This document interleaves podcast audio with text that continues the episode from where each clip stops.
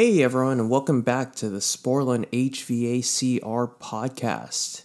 And this is episode 5. Today we're going to talk about the fundamentals and the fundamental forces that act on thermal expansion valves or TEVs.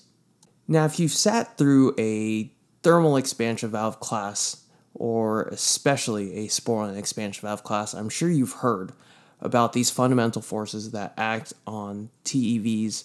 And we're going to go into a little bit more depth and explain the significance of these forces and how they're in play while a system is running.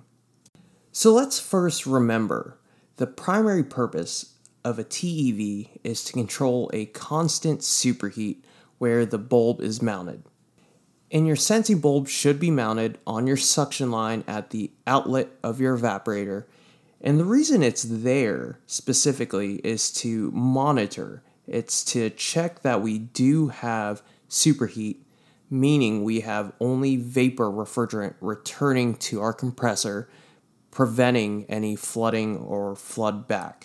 And so the first force that I want to talk about is an opening force for the expansion valve, and that comes from that sensing bulb. Inside of the sensing bulb is refrigerant so, as your suction line temperature increases, the bulb temperature will increase as well, as will the pressure of the refrigerant that is inside of the bulb. Now, that refrigerant and high pressure is going to flow through the capillary tube into the power head, and that pressure is going to push on the diaphragm, which pushes on push rods, which opens up your expansion valve allowing your system refrigerant to flow through the expansion valve and into your evaporator. Now, in opposition, we have two closing forces. First one comes from our evaporator pressure. As your system refrigerant flows into your evaporator, it's also going to push back on the diaphragm in opposition of your sensing bulb pressure.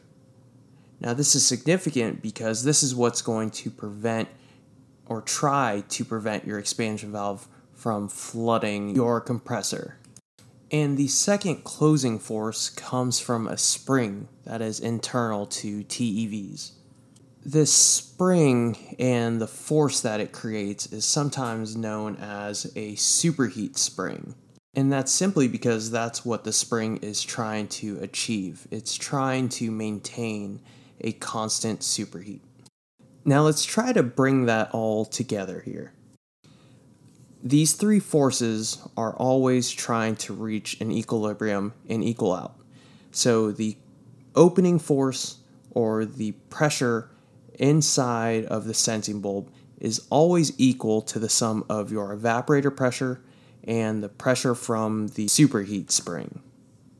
And what that means is the sensing bulb pressure will always be greater than your evaporator pressure. And the difference is the spring pressure. And so, if you're thinking in terms of saturated temperatures, that means your sensing bulb temperature and where it's mounted or on your suction line at the outlet of your evaporator will always be hotter than your evaporator temperature itself. And because we know our evaporator is operating at a saturation temperature and pressure, meaning we have that liquid vapor mixture, as long as your suction line temperature is greater than the saturation temperature that's in your evaporator, we know we have superheat and we know we don't have any liquid that's getting back to our compressor. So, to recap, we have three fundamental forces in our TEVs. The opening force coming from our sensing bulb, that's what's opening the valve as our suction line temperature rises.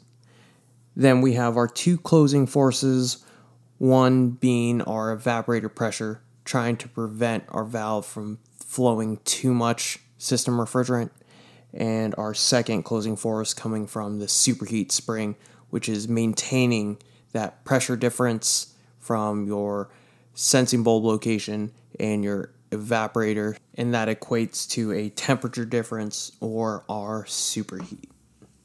Now, this is just the beginning and we're going to cover in the next couple episodes more into these fundamental forces and why we have the different types of TEVs that we have, namely internal versus external and balance port valves.